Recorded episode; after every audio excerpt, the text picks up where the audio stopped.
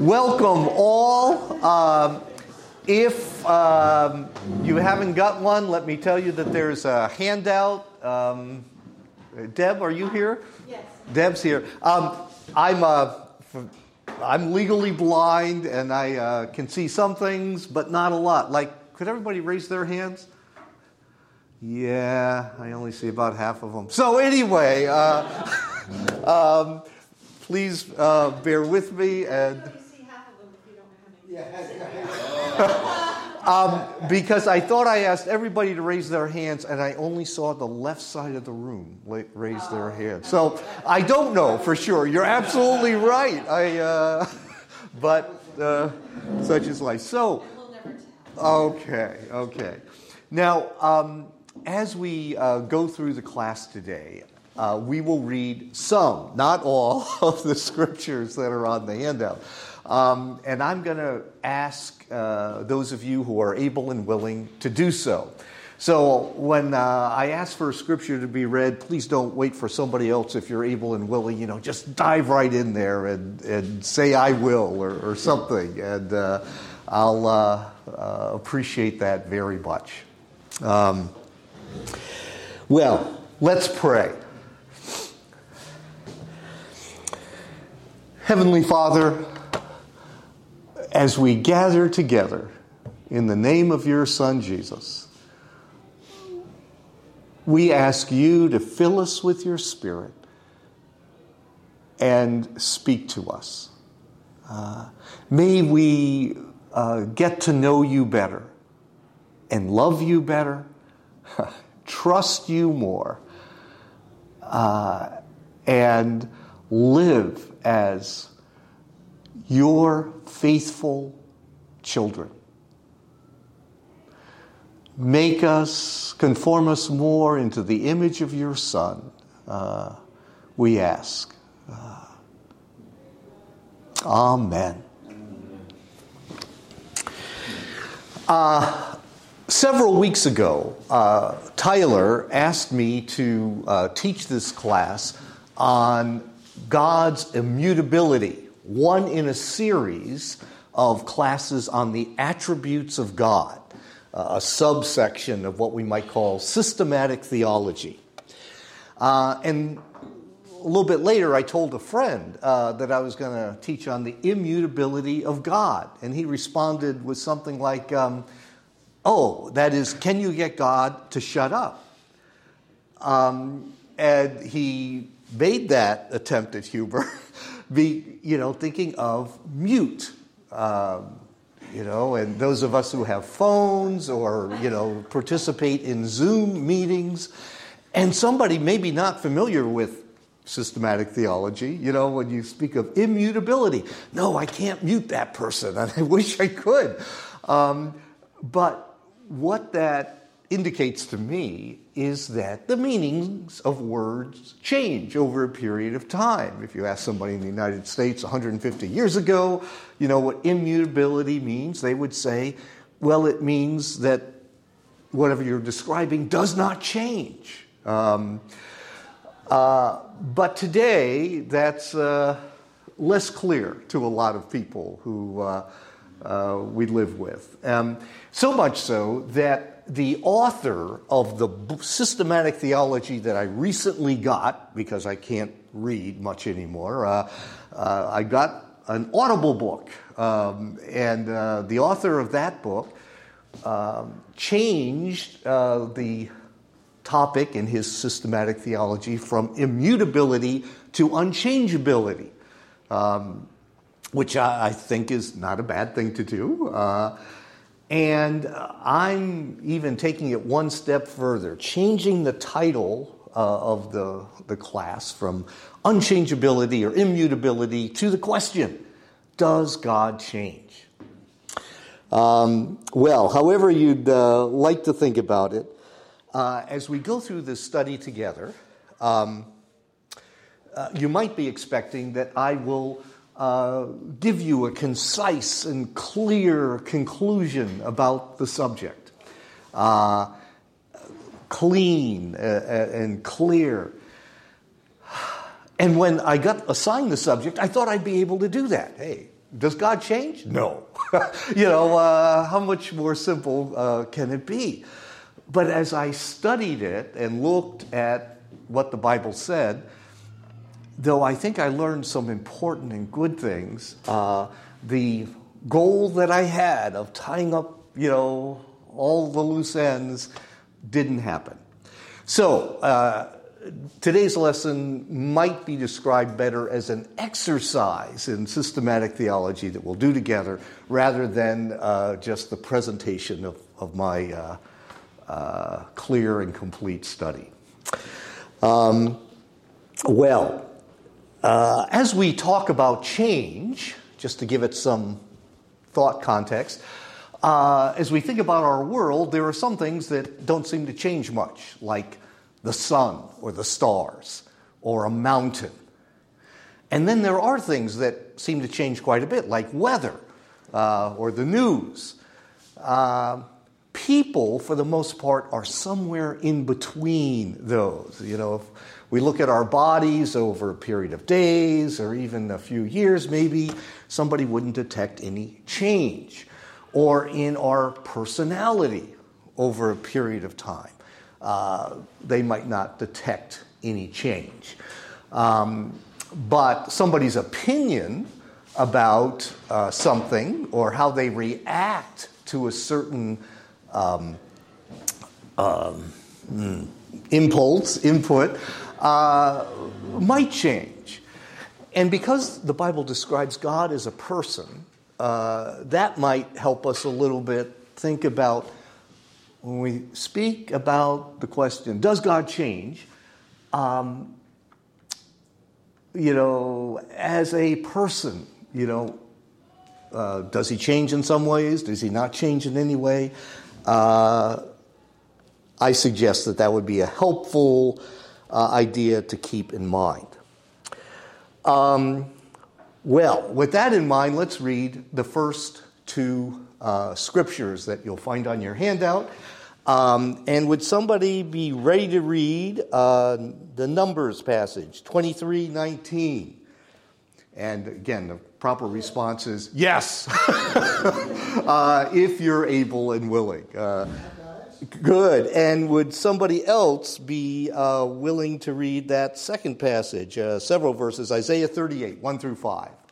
All right. Uh, Ralph, please read.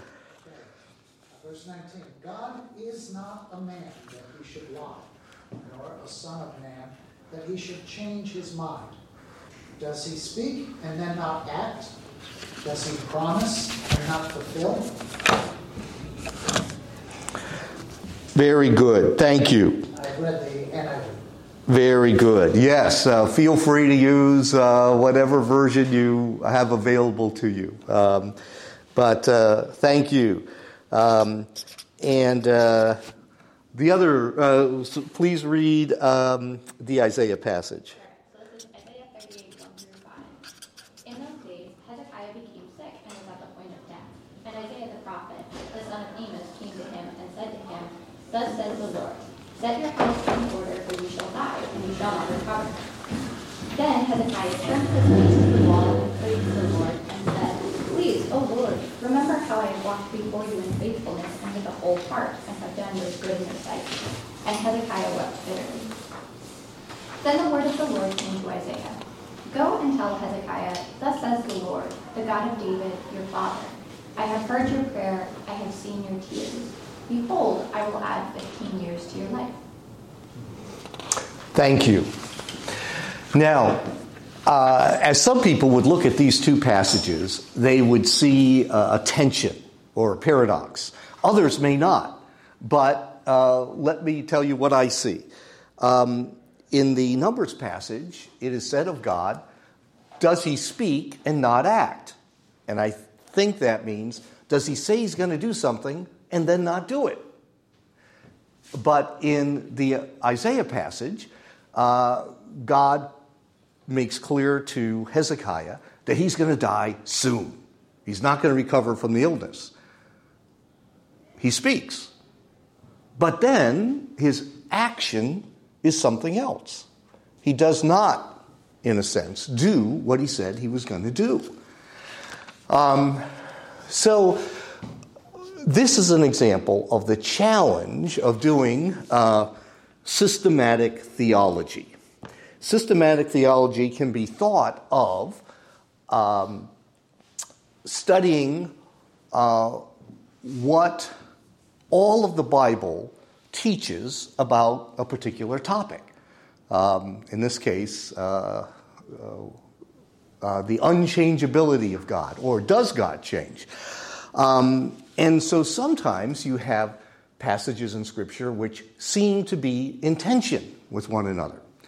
Um, for those and other reasons, uh, systematic theology is a really good idea because if you don't look at all of the, what the Bible says about a topic, you'll have uh, unorganized theology instead of an organized or systematic theology.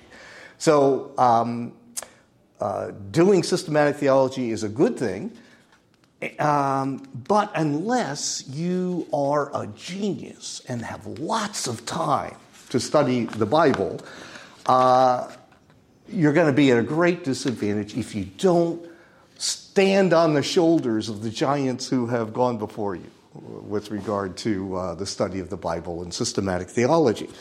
Um, and so uh, I uh, certainly recommend uh, when you're studying a topic like this to see what others have said. And again, the book that I uh, have listened to on this topic and have, uh, was a foundation for my study is uh, Systematic Theology by Wayne Grudem. Um, and here is his summary statement about uh, the unchangeability of God. Um, and I, as I read it, I'd like you to think about this question Do I think this is right? You know, based on my knowledge of the Bible, such as it is, does, does this sound like a good summary of what all of the Bible teaches about God and change? Um, God is unchanging in his being, his perfections, purposes, and promises. Yet, God does act and feel, uh, feel emotions. Um, I should probably have somebody else reading this. Uh, Tyler, would you be willing to pick up on sure. Yet God does act, yet God does act and feel emotion, and He acts and feels differently in response to different situations. Thank you. All right. Uh, so, how does that sound to you? Uh, do you find yourself in strong agreement with it? Maybe agreement, or nah, I think there are some significant errors. Uh, um, uh, strong agreement based on your present thought. Strong. I, I, have no idea how many hands are up there. Uh, were there a few? Uh, are there any for, mm, you know, not sure?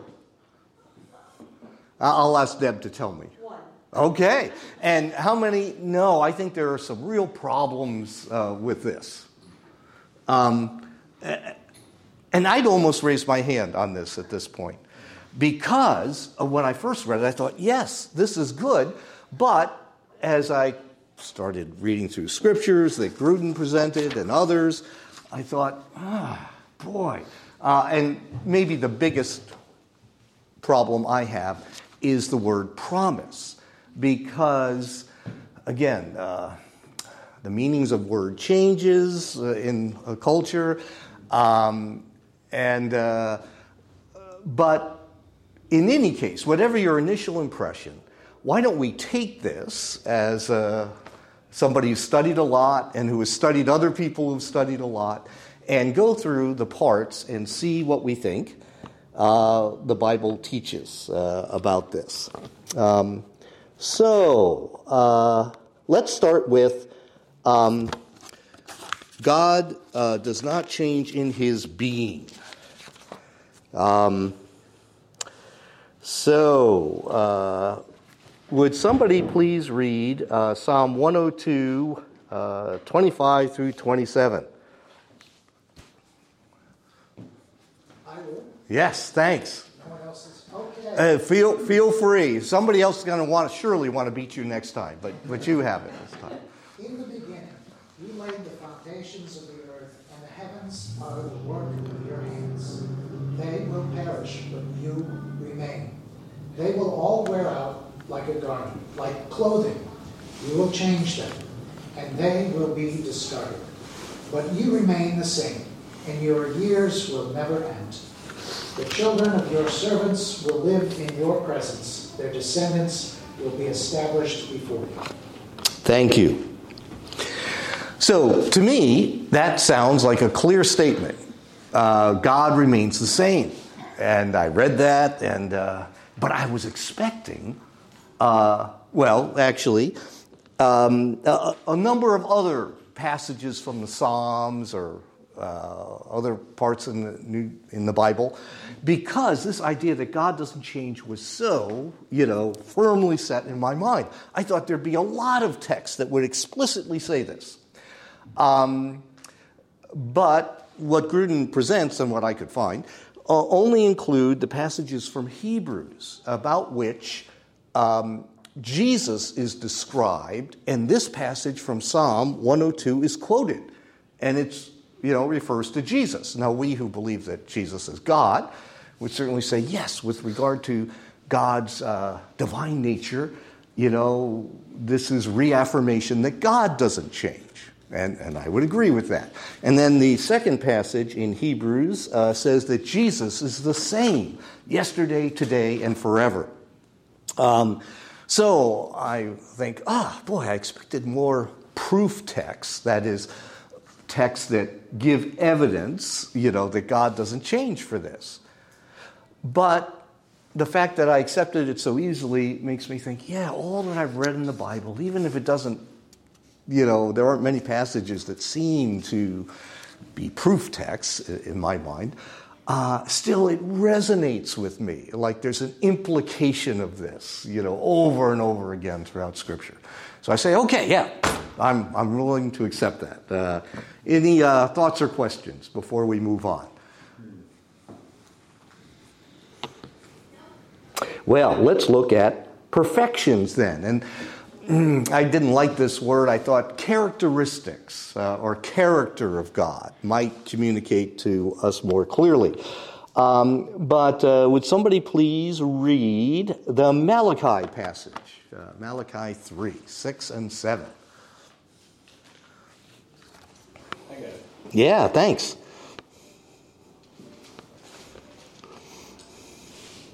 For I, the Lord, do not change. Therefore, you, O children of Jacob, are not consumed.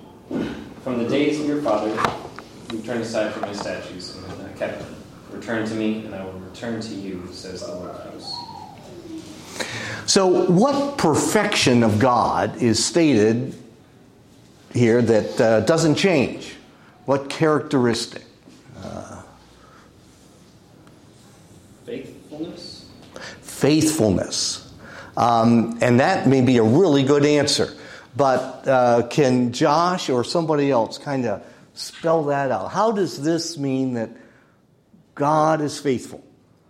Or, you know, what, how is that at least implied? Because faithfulness, I don't think, does it appear in the passage? Uh, no. I did get the same idea. Hmm, yeah, good. Yeah, this idea they're not they're not consumed because he has not changed, and so his promises have he, he's still going to act according to the promises that he made to um, to them. So that it, his as we say, faithfulness is why he's not consuming his people, even though they've disobeyed him. Mm. But there is a, but there also is a condition like return to me not return to you. So it's not exactly so, um, and, and here's my systematic, I think you guys were all trying to do systematic theology here. You know, you're trying to take this passage and put it together with all that the rest of the Bible says about this issue, you know, and coming to a clear uh, statement of the teaching. And, and this is, was mine. Um, God remains the same in that when people repent, you know, he responds to them. So you, you know, by implication, you could say, God is a forgiving God, and he doesn't change with regard to that. Uh, but there's some theology there, uh, which is fine. We're doing systematic theology. We're, we're trying to say, ah, okay, not just what this passage necessarily states, but, but what it clearly implies, what it means for us. Um, so, um, and we have some uh, other passages there. Uh, I included um, the Lamentations one, which again is not a statement, but would somebody please read um, Lamentations 3:22, which is um, uh, the basis in part for the hymn "Great is Thy Faithfulness." Yes. The Lord never ceases; His mercies never come to an end.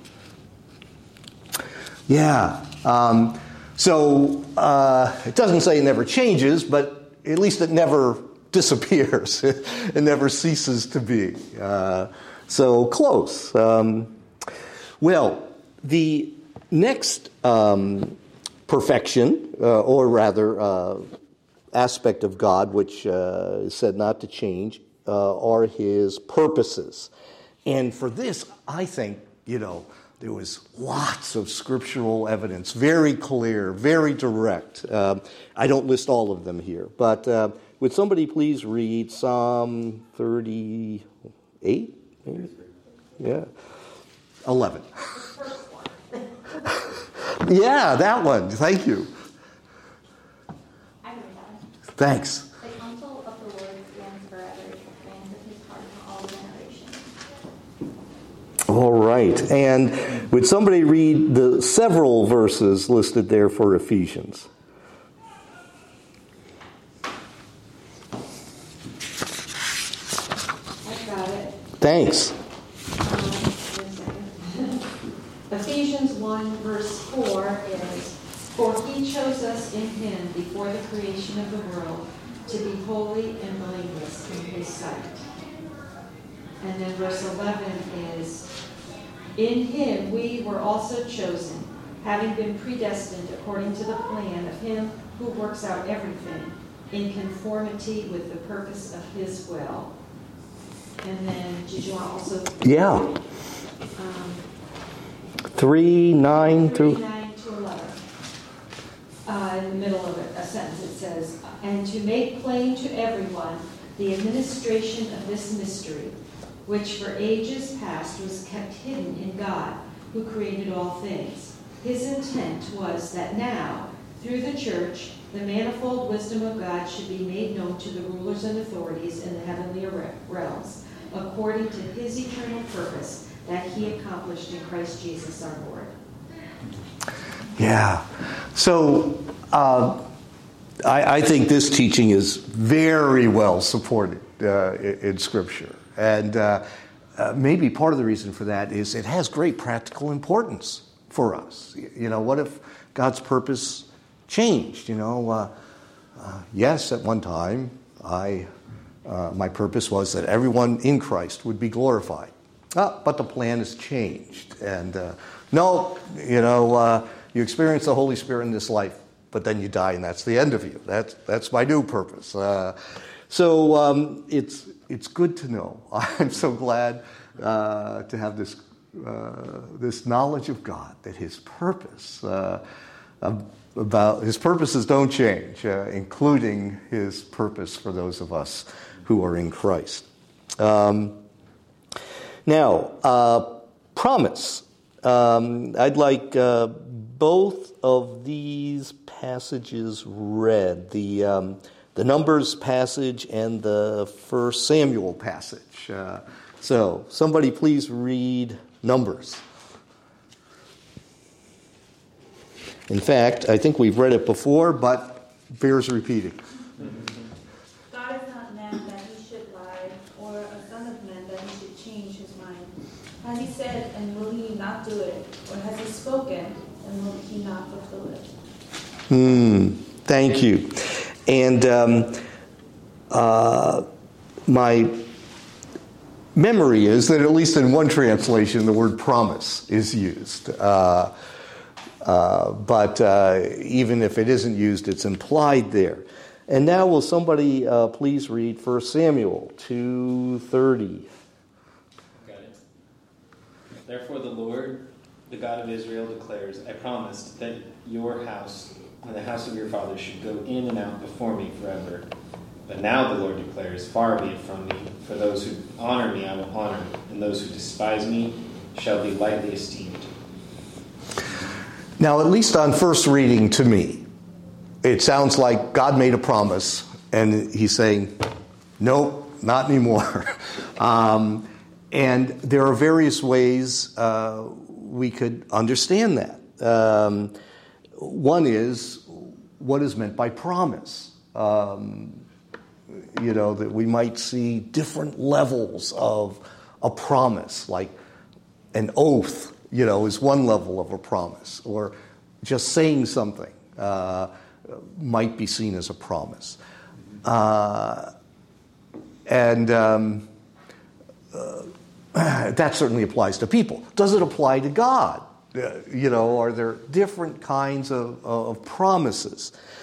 And um, I'm not, I certainly don't understand a lot of that long passage, Hebrews 6 through 7.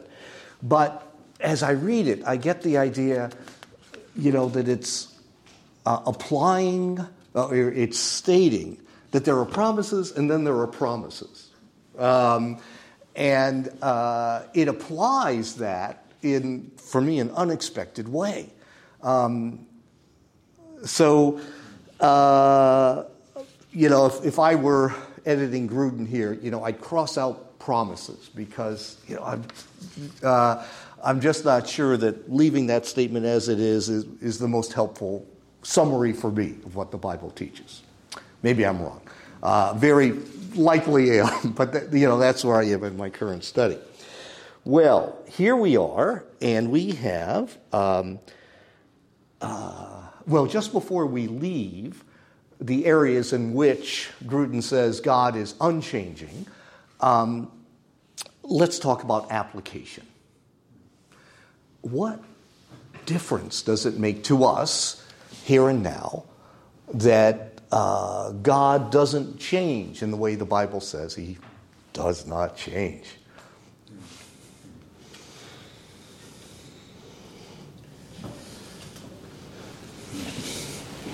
I think one thing that comes to mind is that we're able to orient ourselves to God. It's not like we think of who God is today and we orient ourselves in our purposes and priorities to Him, but then, oh man, tomorrow is different. We have to redo the process. Uh, because He's unchanging, we are able to orient our being, not perfections, imperfections, purposes and promises around his character and nature rather than around our own. Mm. Uh, we can, and boy, we, we should. Uh, uh, because it's the right thing to do, because we have promises in the Bible that God will bless uh, those who do just what uh, uh, was, was said. Um, yeah. Um, Matt, drawing on something you said earlier about um, we don't have to kind of wonder whether God's going to come through because of his, his fixed purposes. Yeah. Um, I think that um, practically that, that removes a lot of fear, um, and, and it really uh, engenders faith, uh, yeah. trust, trust, really. Uh, do you know anybody who you know seems to have the habit of saying they'll do something and then doesn't do it. Um, God is not like that. Oh, and that is a good thing. Uh, joy, peace, uh, as we meditate on that. Uh, all right. Well, um, we will move on and uh, the next part of uh, Grudem's summary is um, that. Uh, hmm, that's not what I want. Okay, here it is. Um, God. Uh, hmm, I'm not reading this. Okay, can somebody read the yet? God does act and feel emotions. That's good, right there. Now you might wonder. Uh, you know, what's the big insight here? uh, why, in this section or description of God's unchangeability, does Grudem feel that it's important to say God acts, God feels emotion? And I think, pretty sure, the reason that he puts that in there is because in the history of theology, including the present, there are people who say things like, you know, if God really doesn't change, then he can't act or feel. You know, theologically or philosophically speaking, um, uh, you know, if we say that God is unchanging, kind of like a mountain, you know, it doesn't act, it doesn't feel, it's frozen in time or in space. And if it were to do something, then that would change it. Um, you know, if it experienced an avalanche, that, it will have changed. Um, so, what Grudem, I think, is responding to is uh, something that can be called, um, hmm, does anybody see? Process theology, which says, no, we really can't say that God doesn't change because then he couldn't act or feel.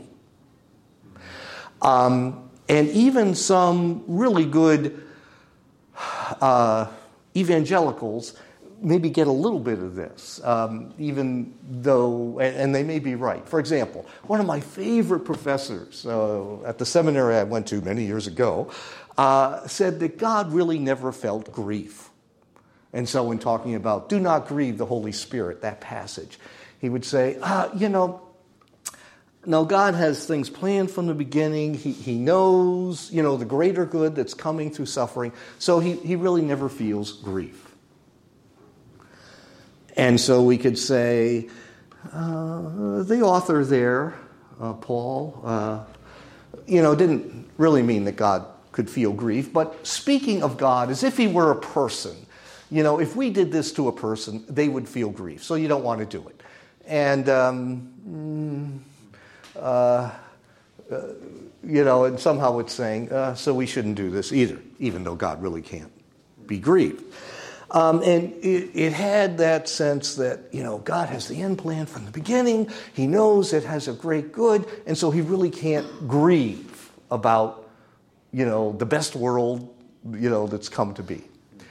Um, well, there may be some logic to that. But. Doesn't he express grief over and over again as he interacts with the nation of Israel in the Old Testament? Probably. And then also with Jesus, you know, that you know, we can just look at Jesus to see, you know, his emotions and his uh, feelings that are expressed throughout the Gospels. So here was my favorite theology professor at Gordon Conwell Seminary, you know, uh, saying something, and at least from my perspective, he had this clear understanding of God based on an awful lot of scripture. And then he took those parts of Scripture that didn't seem to quite fit with that and conform them to a systematic theology. You know, I agree with what Debbie just said. You, you know, I just. Uh, now, it, it could be that God is beyond our understanding. uh, and that, um, you know, what the Bible says about him. There may be things, just like in science and in nature, you know, as we study, as I've studied physics, you know, I know there are things about the way the world works that just don't make sense, that we can't uh, logically put together. It's beyond us. Hmm. And so, if I think it's good to do systematic theology, but if we sometimes come away and say, oh, you know, this didn't seem to work out as I hoped, you know, that may be all right. It may be that, well, it is. Uh, somebody could probably quote the end of Romans 11. You know that. Quick comment, and you mentioned before that if you don't have a systematic theology, you're incredibly imbalanced. Yes. And if your your, your ministry will be incredibly imbalanced because you're going to get to a Hebrew six passage and you'll say one thing, but then you'll say the completely opposite thing when you get to another passage, and you need to you need to understand how you know I, I like the think of the idea of New York City. You have to have a map of the entire city to understand how things connect together. You know, yeah. There's no contradictions in the Bible, but when you are contradicting yourself week after week based on the text you're getting to, I think you're, you're becoming incredibly imbalanced. People, you know, where is this guy going? Where, where is he going? I, I don't know. Yes. Um, so systematic theology, I think, helps to, to see the entire Bible and how it all fits together like a big map of, of Europe and like these are how it's situated. But you know, sometimes the map has to change if you understand the Bible's, you know, the Bible's inerrant, not our systematic theology. And sometimes our systematic theology needs to be changed Yes. based on what the Scripture is saying. And uh, yeah. Yes. Yes, and um, uh, I remember in one of my philosophy classes, uh, the teacher said, Now, you can criticize an author by saying, I don't understand what they're saying here. Um, and sometimes that's a valid criticism, except if you're stupid and you know other, other people understand it, you know, but you just use the excuse I don't understand it. So, with regard to some of these tensions, uh, you know, there are some things I look at and I say I just can't make sense of that, and for right now I just have to leave it. And other people look at it and they say, No, I, I really think I understand how these things fit together, and they may be right. But you know, if, if we don't have it all put together, you know, I think it's, at least under some circumstances, good to acknowledge that. Um, so uh, that's one of the challenges. Um, now, where are we here? Um, okay, uh, the other thing, the other reason why. Um, uh, another thing kind of related to process theology is what was somewhat popular in some parts of evangelical theology, uh, like in the 1990s, the openness of God. And with regard to passages um, like uh, uh, 1 Samuel 15:10, could uh, that's probably written down there several times, but could somebody please read 1 um, Samuel 15:10? I got it. Yes, Uh, okay. 15:10. Uh, give it a shot. The word of the Lord came to Samuel. I regret that I have made Saul king. Good. He has turned back from following me and has not performed my commandment. Okay. And Samuel was angry and he cried to the Lord all night.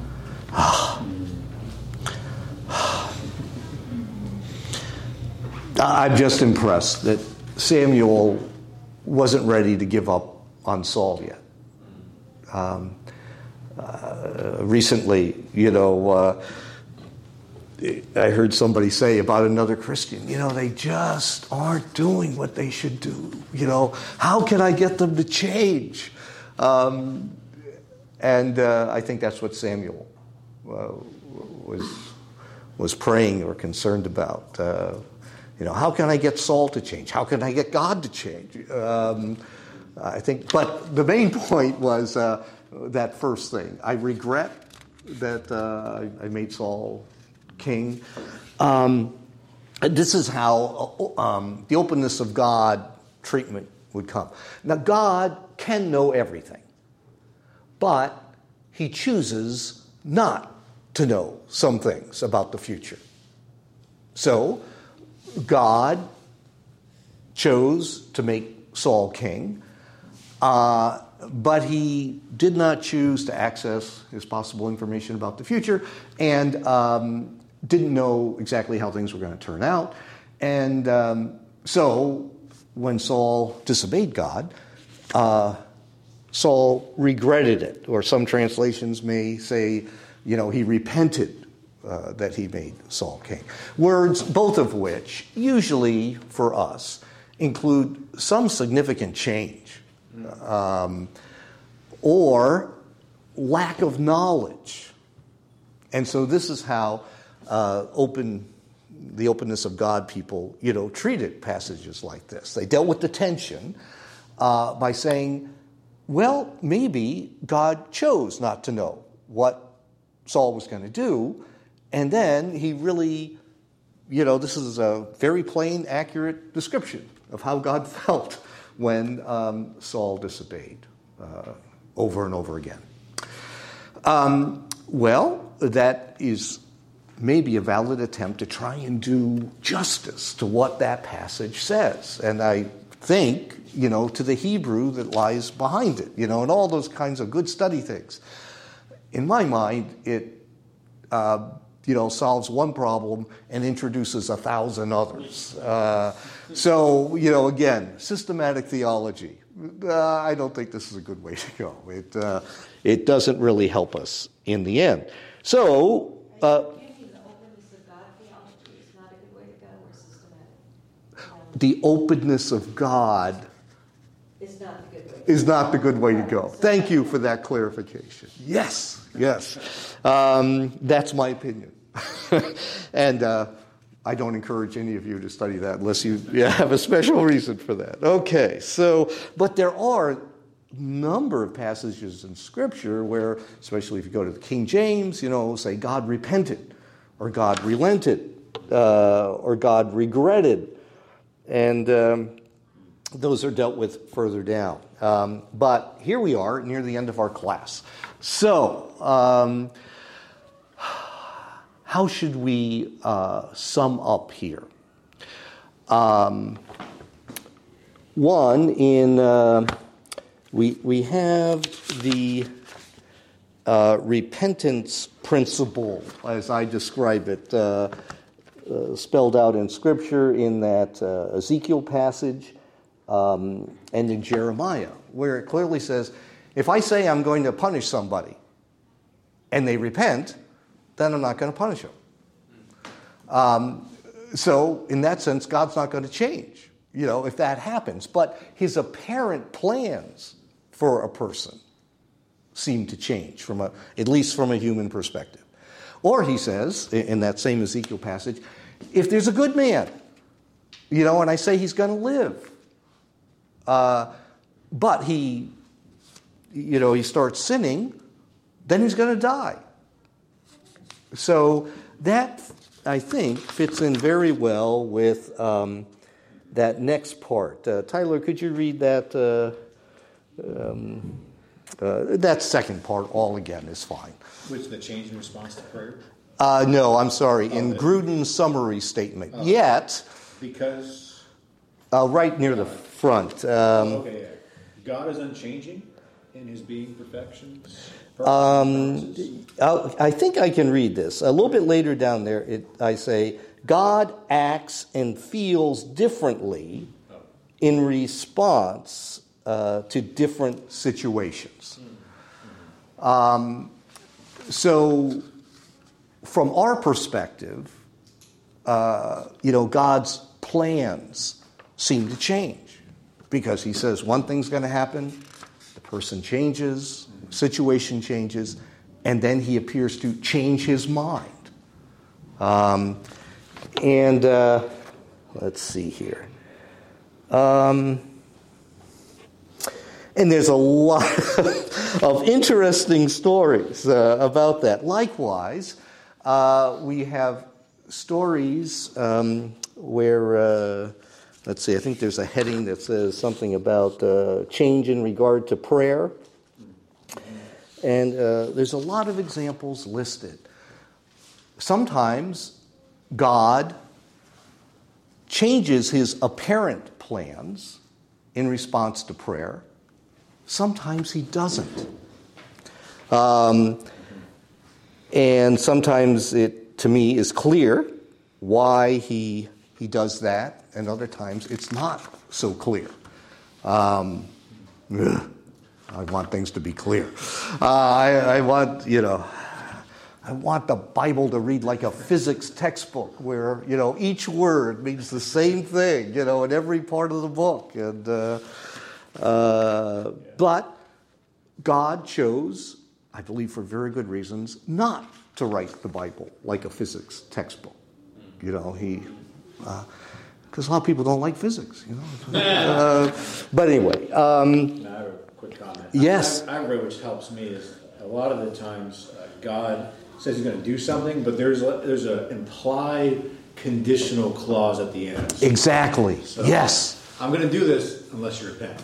But Yes. that's what happened with Jonah and, and Nineveh. Yes. It's- sometimes God said, "I'm going to do it," but He He will He will re- revert uh, His wrath if people repent, and sometimes not actually listed in what God says, but it's implied. And Jonah 3 is just a wonderful, heartwarming example of that.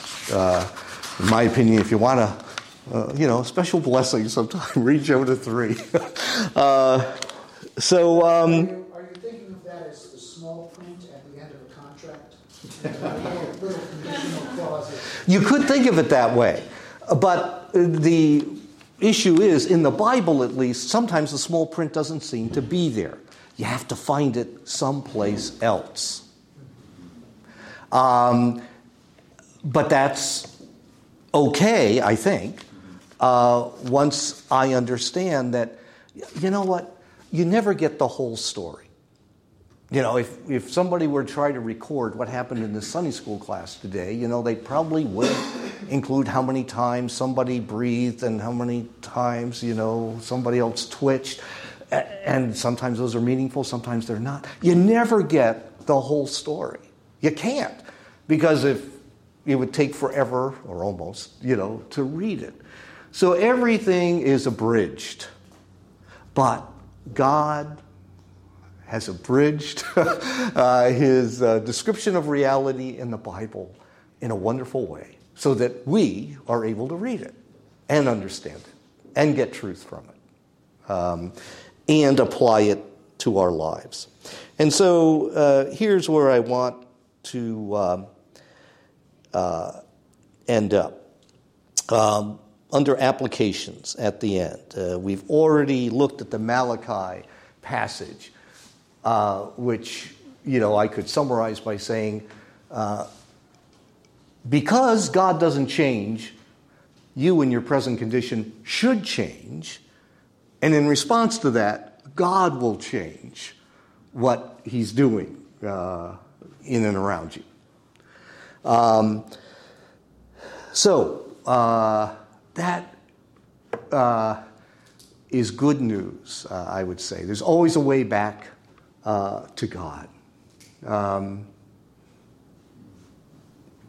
and then you have those seeming examples in the Bible where there aren't. But if we're worried about getting back to God, you know, I, I think, uh, uh, well, anyway, I'm happy about it. Um, finally, Psalm 102. Uh, some years ago, I read Psalm 102, and I thought, wow, this sounds a lot like Hezekiah. Uh, I wonder if Hezekiah wrote this psalm. Um, there's no indication about who wrote Psalm 102. By the way, I encourage you to turn, all of you, to Psalm 102 at this point. Um, but uh, as I was doing this study, I found it very interesting that this psalm, which I think more clearly than any other single passage in the Bible says God does not change, uh, includes a prayer for God to change, and He did it. Um, would somebody please read uh, Psalm 102, starting with verse 20, 23? Sure. Thanks. He has broken my strength in mid-course. He has shortened my days. Oh my God, I say, take me not away in the midst of my days you whose years endure throughout all generations. So that, whether um, Hezekiah wrote this psalm or not, that was Hezekiah's situation. God was cutting short his life. And then he asked God to change, you know, what he had declared would happen. And how does he you know, carry on in his request to God. Please continue. Of old you laid the foundation of the earth, and the heavens are the work of your hands. They will perish, but you will remain. They will all wear out like a garment. You will change them like a robe, and they will pass away. But you are the same, and your years have no end. The children of your servant shall dwell secure, their offspring shall be established before you. God, please change from what you said you were going to do because you do not change. You are the same. And so your people can count on you. And um, uh, so I have a summary statement at the end, which I have since changed. um, and uh, I would probably rewrite it, you know, from scratch. But my t- temporary fix is this because um, God does not change, um, we, I can't read it, so I'll just tell you to stick in the word apparent between uh, his and plans. Uh, could somebody read it with that edit, uh, like it? Yeah. Because God does not change, we can count on Him to change His appearance plans for us as we change. And particularly as we draw near to Him, uh, we can count on Him to change the current situation and the apparent plans for good. Now, it may not be what we asked for or hoped for, like Paul's thorn in the flesh. Uh, prayed three times that God would take that away. But God had a really good plan. Uh, um, and Paul changed.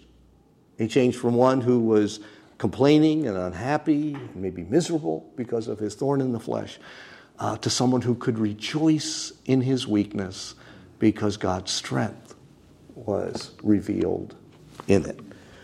Um, so, um, it kind of gets the, the paradox of prayer, right? Because it does. It does. Jesus, I will do this, yet he commands us to pray that God will accomplish his purposes. So, you know, in a way, like we're praying, but God is already ordained that he is going to triumph over the, our enemy. and God does to do us both. And like that's you need to just keep doing keep those intentions. We're going to pray, but also trust that God's plan is, you know, he, He's declared the final victory, and we're going to rejoice with Him on that final day.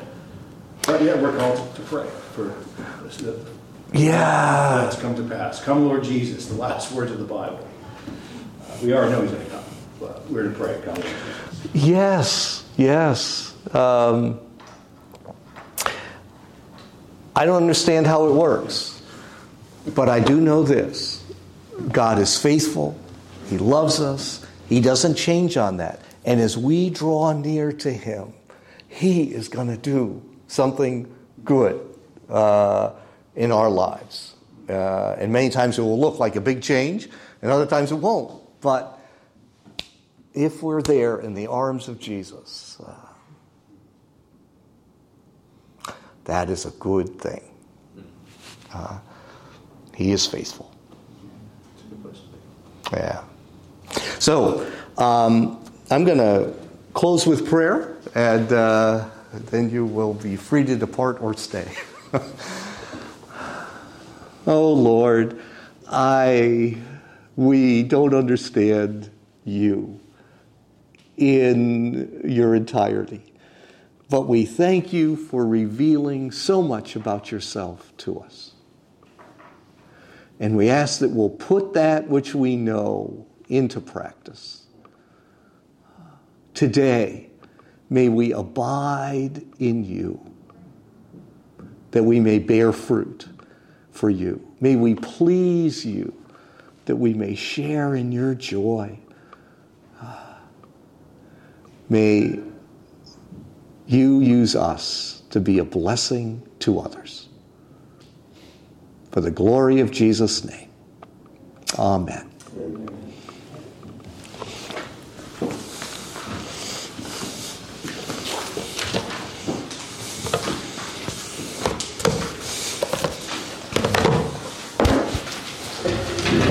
Thanks, Matt. You're welcome. Is that Chris? It is. Hi, Chris.